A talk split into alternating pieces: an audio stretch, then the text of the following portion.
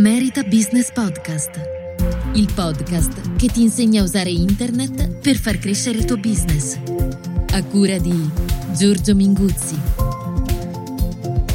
Benvenuti su Merita Business Podcast, io sono Giorgio Minguzzi e nella puntata di oggi parleremo di come fanno le aziende ad usare il web. Cercheremo di capire come mai molti imprenditori siano ancora oggi diffidenti, come mai le nuove tecnologie che ormai hanno ben più di vent'anni, sono ancora viste con una certa diffidenza e lo faremo con un ospite davvero particolare, uno dei pionieri della comunicazione web e digitale in Italia. Prima però di addentrarci nella puntata di oggi, lasciatemi ringraziare lo sponsor di questo episodio, aumentafollower.com. Aumentafollower.com è un servizio che ti aiuta a far crescere i follower su Instagram senza rischi. Aumentafollower.com ti fa ottenere follower reali persone vere che hanno un reale interesse nella tua attività, nel tuo ristorante, nella tua location, nella tua azienda, nei tuoi servizi o nella tua persona se sei un professionista. Oggi ho quattro clienti che usano da qualche mese aumentafollower.com e si sono trovati davvero bene perché il servizio non acquista follower finti, no? gente che non esiste, robot, ma unisce potenza dell'automazione con attività fatta da un consulente umano. Instagram è uno dei pochi social in cui si riescono a profilare molto bene gli interessi e si creano facilmente delle audience molto ben segmentate. Perciò Instagram è un social che cresce e dove gli investimenti hanno ritorni interessanti. È un social capace di offrire davvero grandi soddisfazioni persino in ambiti che uno non direbbe mai come l'industria e l'ingegneria. Comunque, grazie ad Aumenta Follower che supporta la produzione di questa puntata. Provate Aumenta Follower follower.com e poi fatemi sapere. I miei clienti hanno ottenuto risultati interessanti, chi 100, chi 300 follower al giorno, dipende un po' da tanti fattori, ma sono per ora tutti davvero davvero contenti. Ecco perché sono felice di potervi segnalare questo sponsor che ci aiuta a produrre il podcast. Ora, come vi dicevo, la puntata di oggi ha un ospite che è una delle persone che fra le prime ha puntato sulla comunicazione digitale Infatti è con noi Mafe De Bagis. Ora nella rete è un nome che davvero non ha bisogno di molte presentazioni, ma per chi non conoscesse Mafe De Bagis, Mafe si occupa di comunicazione dal 91 e dal 98 cerca di mettere a frutto la sua esperienza nel mondo della comunicazione tradizionale per portare in internet le aziende, le testate e le persone che ne sentono il bisogno, guidandole a interpretare, a vivere correttamente un medium complesso e divertente e che ormai fa parte dell'esperienza di tutti. Quindi bando alle ciance, diamo il benvenuto all'ospite di oggi come da tradizione. Mafe, benvenuta su Merita. Grazie, buongiorno a tutti. Grazie a te del tempo che ci dedichi, eh, grazie di essere qui. Tu sei sicuramente tra i pionieri della comunicazione web e del digital in Italia. Ormai sono passati un tot di anni no, dall'entrata in scena di queste nuove, poi non so perché le continuiamo a chiamare nuove tecnologie, ma vabbè, avranno 25 anni ormai, sono nuove, sì, datate, siamo, sono vintage ormai, eh, eppure molte aziende non, non ne hanno compreso il grande potenziale. Tu hai avuto a che fare con tantissimi imprenditori, come ti spieghi questa difficoltà a comprendere?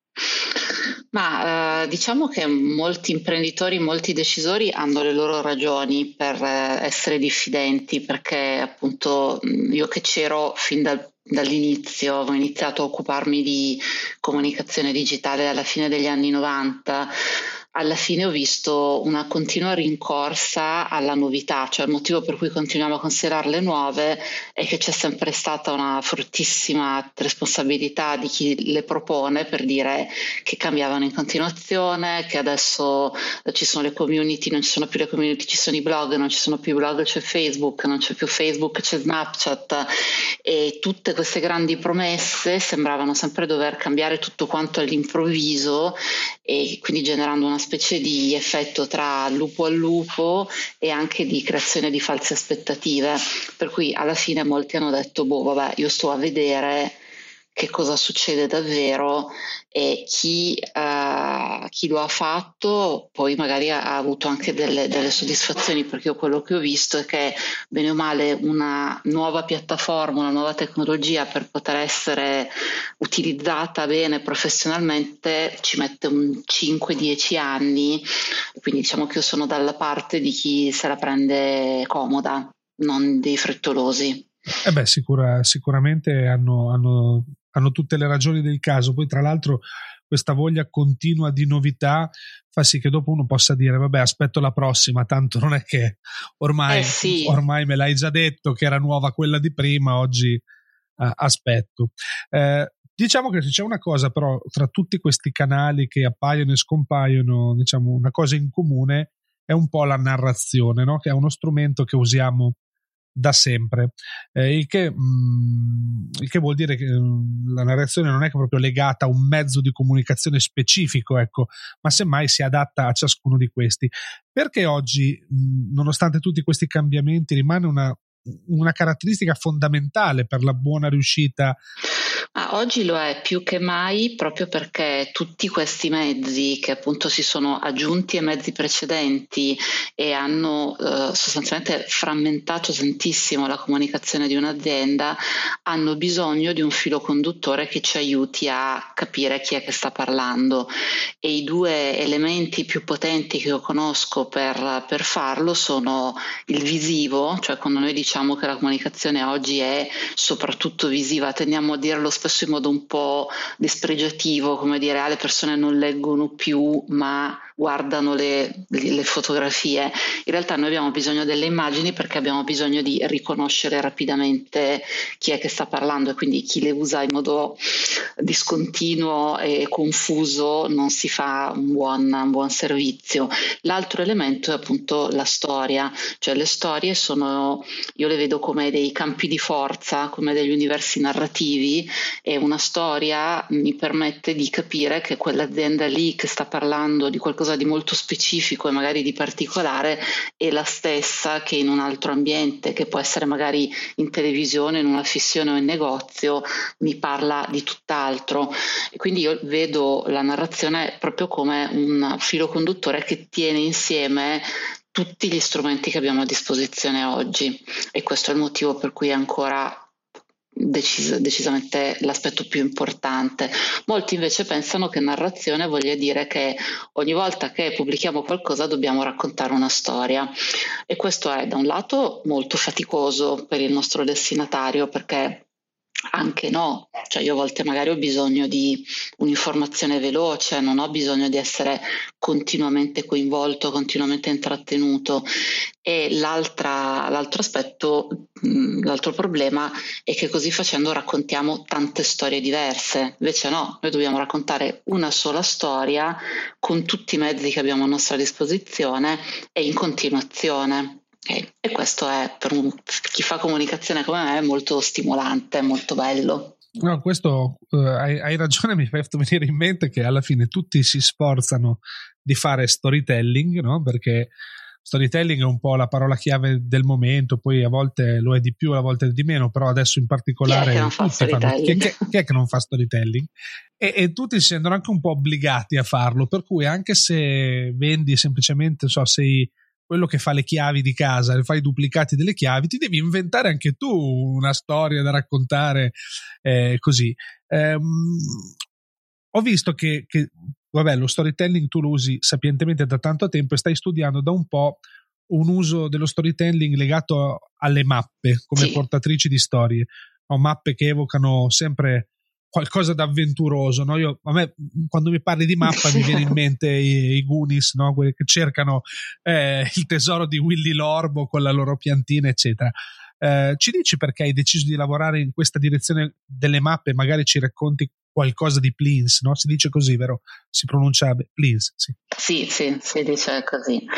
Ma, eh, nella mia cultura le mappe e le storie sono eh, strettamente collegate perché sostanzialmente le storie di viaggi sono le prime storie con cui noi familiarizziamo, quindi letteralmente, cioè sono le storie delle religioni, sono quasi sempre storie di spostamenti, l'Odissea, l'Iliade che studiamo a scuola sono storie di viaggi, il milione di Marco Polo, insomma il legame forte tra uh, narrazione e geografia è talmente forte che ce lo dimentichiamo, quindi quando poi me ne sono resa conto è stato per me quasi mh, impossibile non, non, non dare seguito a questa cosa e le mappe poi secondo me risolvono uno degli enormi problemi che abbiamo nella comunicazione digitale che è la eh, cronologia dei contenuti, cioè noi in questo momento siamo invasi da centinaia di contenuti diversi in forma di elenco, di elenco cronologico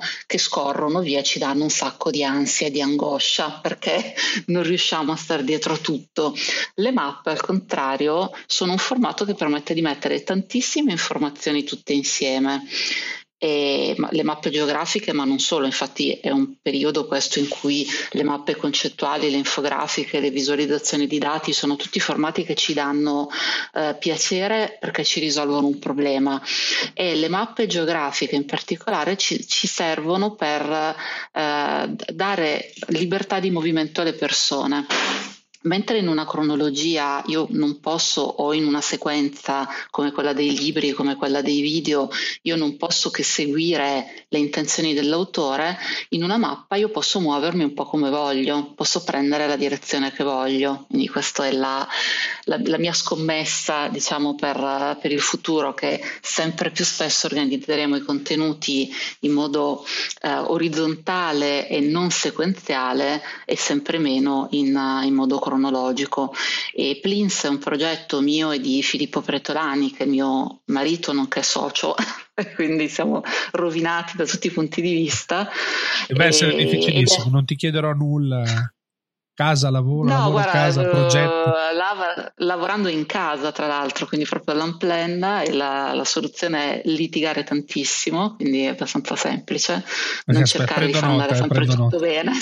Prendo nota, poi lo dico a mia moglie. Hai visto eh, che facciamo bene, sì. siamo bravi. sì, esatto.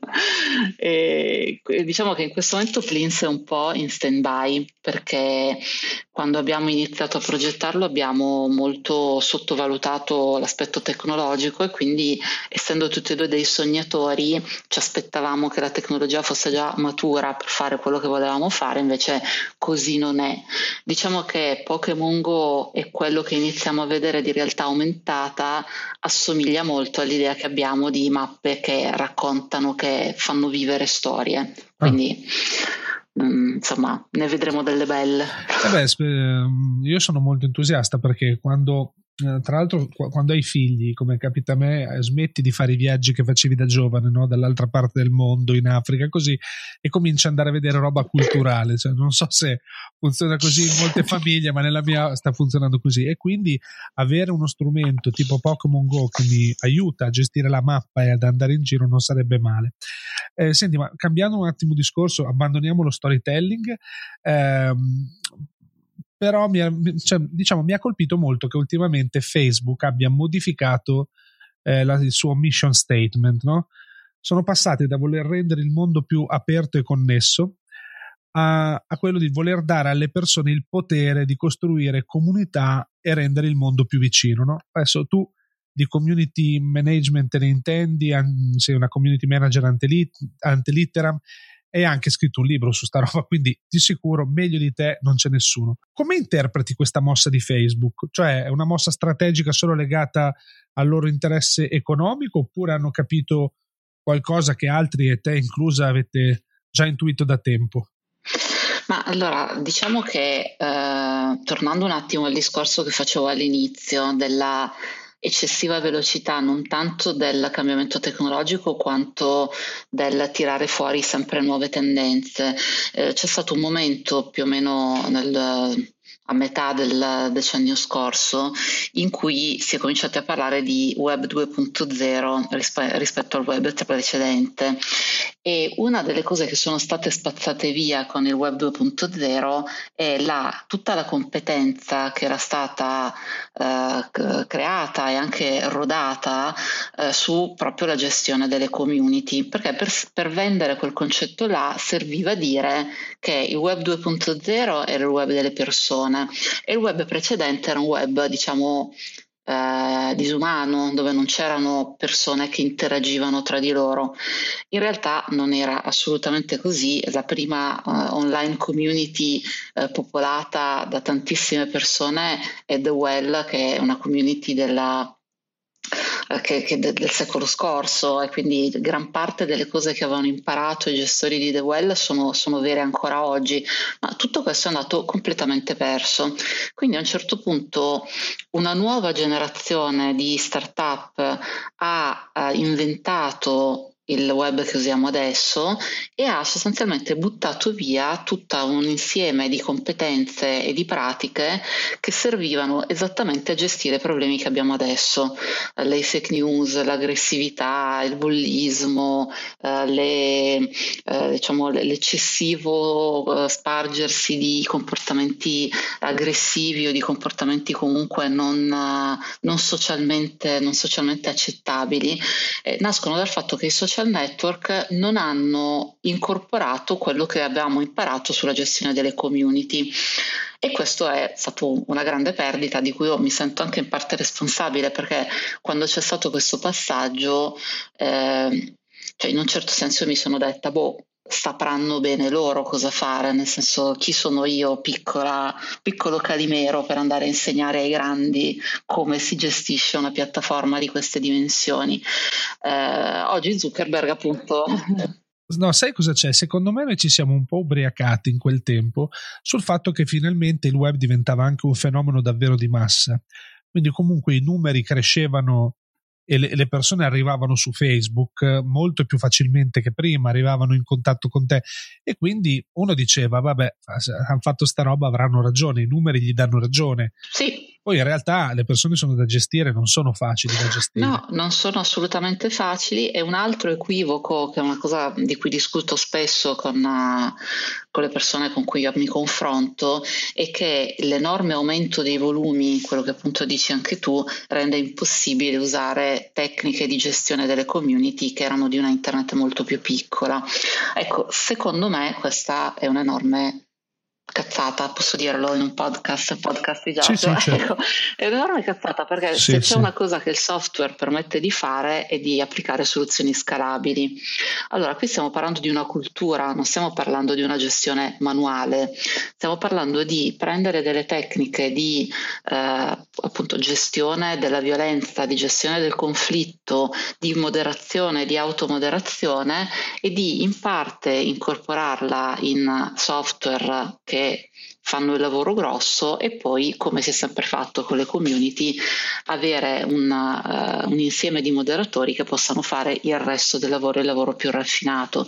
Quindi secondo me la mossa di Facebook non è tanto una mossa uh, strategica dal punto di vista economico, ma una mossa strategica dal punto di vista della sopravvivenza della piattaforma, perché altrimenti se va avanti così tra accuse di interferenze nella gestione politica del consenso, tra paure per la diffusione delle informazioni fasulle, impossibilità di gestire a mano, perché Facebook, che, che se ne dica, gestisce ancora a mano la maggior parte della moderazione, ecco, è come se Zuckerberg ci avesse detto ho bisogno di, gest- di eh, aiutare anche quegli strumenti che posso mettere a disposizione le persone ad autoregolamentarsi esattamente come facevano quando io ero all'asilo, sostanzialmente io Zuckerberg, perché lui era all'asilo quando The certo. Well cominciava.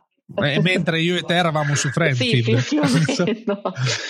Più o meno. Quindi per noi questa è stata una mossa molto, molto intelligente e anche che mi fa ben sperare, perché vedere le reti anche sotto forma di community vuol dire aggiungere una forma di, di, di gestione, di, di autoregolamentazione che in questo momento manca del tutto. Cioè noi su Facebook siamo completamente, su Facebook, su Twitter, su YouTube, ovunque, siamo totalmente alla mercé delle decisioni di chi eh, ci dà la piattaforma da usare. Eh, questo è sicuramente un grande rischio, eh, perché poi alla fine, se è vero come almeno pare che poi il Marchetto Zuckerberg vada a, divent- a candidarsi a presidente degli Stati Uniti, cosa che non so eh, se sia poi così fondata, perché poi tra il dire e il fare c'è sempre di mezzo molto, eh, eh, dopo gli abbiamo dato veramente mano un potere ehm, decisamente vasto.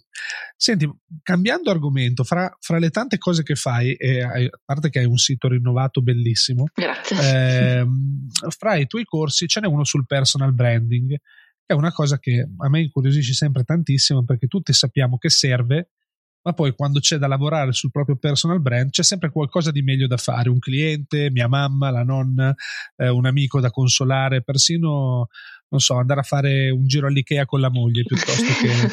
Eh, ma perché c'è questa resistenza? È pigrizia, paura dei risultati alla fine? Che cosa c'è che ci frena?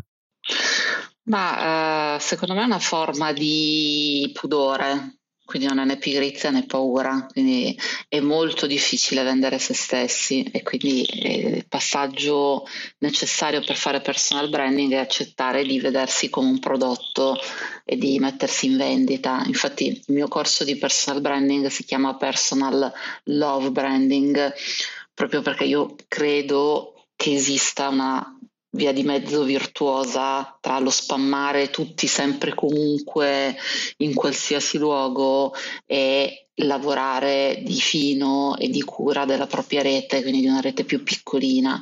Quindi la distinzione che io faccio è quella tra rete e massa, perché parlare alla massa vuol dire mettersi letteralmente eh, in, in vendite anche nelle mani di chi ci segue. Lavorare sulla rete vuol dire fare personal branding semplicemente rendendosi utili alla propria rete, che poi al momento giusto ti premierà non tanto eh, letteralmente come scambio, ma avendo fiducia di te e avendo già lavorato con te facendo le cose che a te permettono di insomma, pagare le bollette a fine mese, quindi comprarti un libro, comprarti un corso o una consulenza. Questo, però per me la vera uh, resistenza è il pudore e questa è una cosa buona che io apprezzo.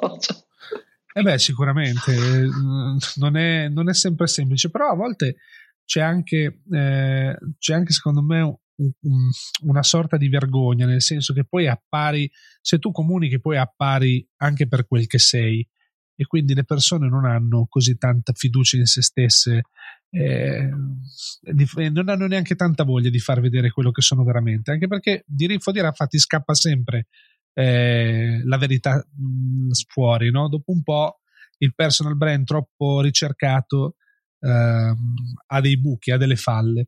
Senti, ritornando però a quella questione della resistenza, ehm, è una cosa che poi molti hanno di default e, e devo essere sincero, anch'io ho, ho molto di default, no? resistenza verso il cambiamento, il nuovo, l'ignoto, non ho voglia di guardarci per, più per, proprio per, per, per, tentare di mettere le mani avanti, solo che poi succede che la vita prende la piega che vuole e fa quel che vuole e a te ti tocca un po' uh, uh, mettere a posto i cocci o comunque ri, rifasare tutti tutte le decisioni strategiche che avevi preso. Eh, anche su questo tema tu in un certo senso ci stai lavorando perché lo stai affrontando dal punto di vista del design thinking, ovvero del pensiero progettuale. Sì. Com'è, com'è, possibile applic- applicare il design thinking alla vita lavorativa? Io so che mi ascoltano diversi imprenditori. Che cosa, eh, cosa può dire a noi il design thinking eh, e in cosa può aiutarci? Il design thinking serve a immaginare una soluzione migliore e a progettare il modo per arrivarci e quindi serve praticamente a tutti e in questo momento ci è particolarmente utile perché ci allena a un modo di pensare che non si adagia sulle cose come abbiamo sempre fatto. Cioè nella maggior parte dei casi noi quando abbiamo un problema tendiamo a eh, affidarci o alla tradizione o alla consuetudine, quindi alle cose che abbiamo già fatto e molto spesso è esattamente questo il problema, anche perché se non abbiamo risultati tendiamo a deprimerci e quindi poi a non provarci neanche più. Eh, il pensiero progettuale è un pensiero che invece in ogni situazione parte prima di tutto dal che cosa posso fare per cambiare questa situazione. Quindi se non so, un esempio semplice se io cerco lavoro il pensiero convenzionale mi spinge a mandare dei curriculum un pensiero, sì, sì, o andare all'ufficio del collocamento. O andare all'ufficio del collocamento.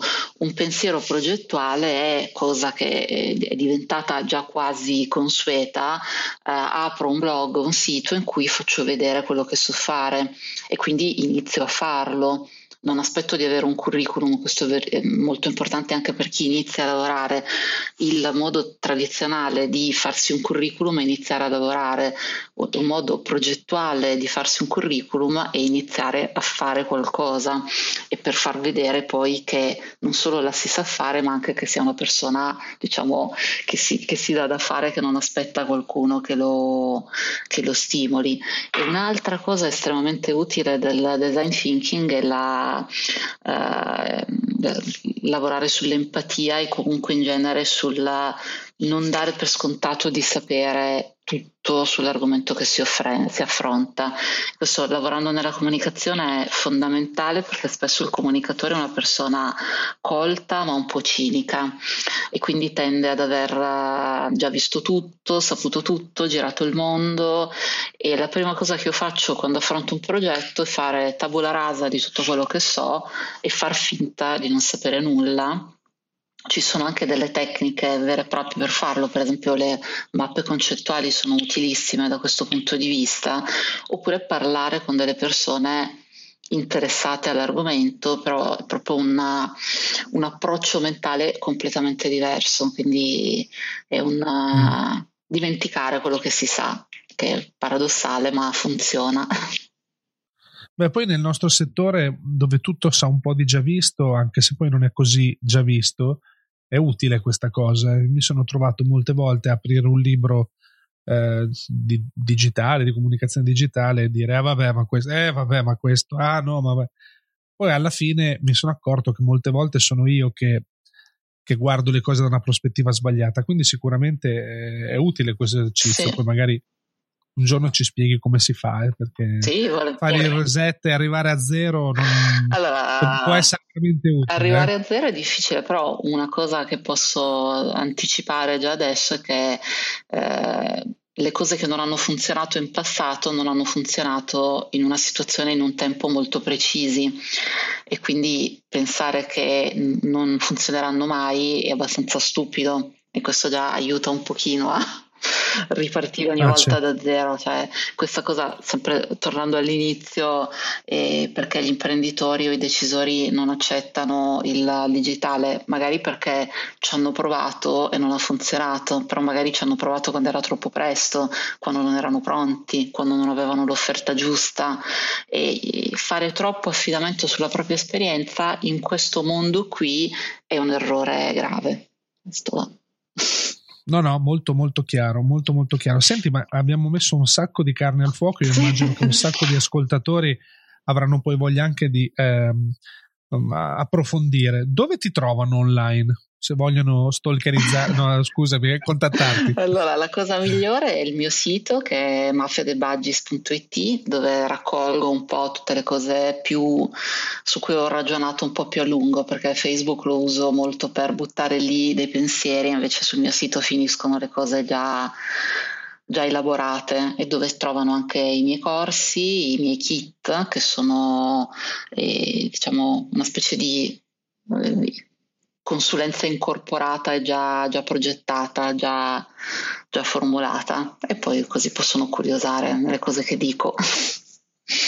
No, no, eh, giusto, giusto, era, era, per dare una mappa cui orienta, con cui orientarsi per venirti a trovare. Grazie Maffi di grazie essere stata voi, qua con Grazie Giorgio e grazie a tutti. Ciao. Ciao, ciao, ciao. ciao. Bene, siamo arrivati al termine anche di questa puntata. Grazie per essere stati con Maffe e con me per tutto il tempo di questo episodio. Come sempre, gli appunti della puntata di oggi li trovate, compreso l'elenco dei libri scritti da Maffe, sempre lì su merita.biz barra 128, episodio 128. Siccome gli ascoltatori crescono di settimana in settimana, mi sembra giusto prendere due minuti per ringraziare tutti voi che scaricate e diffondete il podcast sono davvero entusiasta dei numeri che stiamo facendo, perciò non smettete di segnalare ad amici e parenti lo show. potete aiutare Merita Business Podcast con una recensione su iTunes o su una delle pia- altre piattaforme, oppure con un forward, inoltrando il podcast a un amico e facendoglielo conoscere. Ad ogni modo, grazie perché siete davvero tantissime, oltre oltre le nostre aspettative, mie e di Giada. Ci ritroveremo qui la prossima settimana. Nel frattempo restiamo in contatto nel segretissimo gruppo di Facebook, lo sapete, io non potrei parlarvene, ma mm, lo trovate cercando uh, il podcast, il nome del podcast, Merita Business Podcast, nel motore di ricerca di Facebook. Lo trovate, iscrivetevi lì, scriviamo, parliamo, discutiamo di vari temi di marketing. Inoltre abbiamo un altro canale oggi a disposizione che è quello di Telegram, anche se facciamo un po' di pasticci, siamo all'inizio, non, non abbiamo ancora piena padronanza dello strumento, stiamo crescendo velocemente e eh, lo useremo sempre di più. È un canale davvero, davvero interessante per noi per diffondere il podcast. Bene, davvero tutto per oggi. Io sono Giorgio Minguzzi e questo è Merita Business Podcast. Ciao! Merita Business Podcast la guida agli strumenti per rendere grande la tua idea d'impresa. Ci trovi su iTunes, Stitcher e Spreaker. www.merita.biz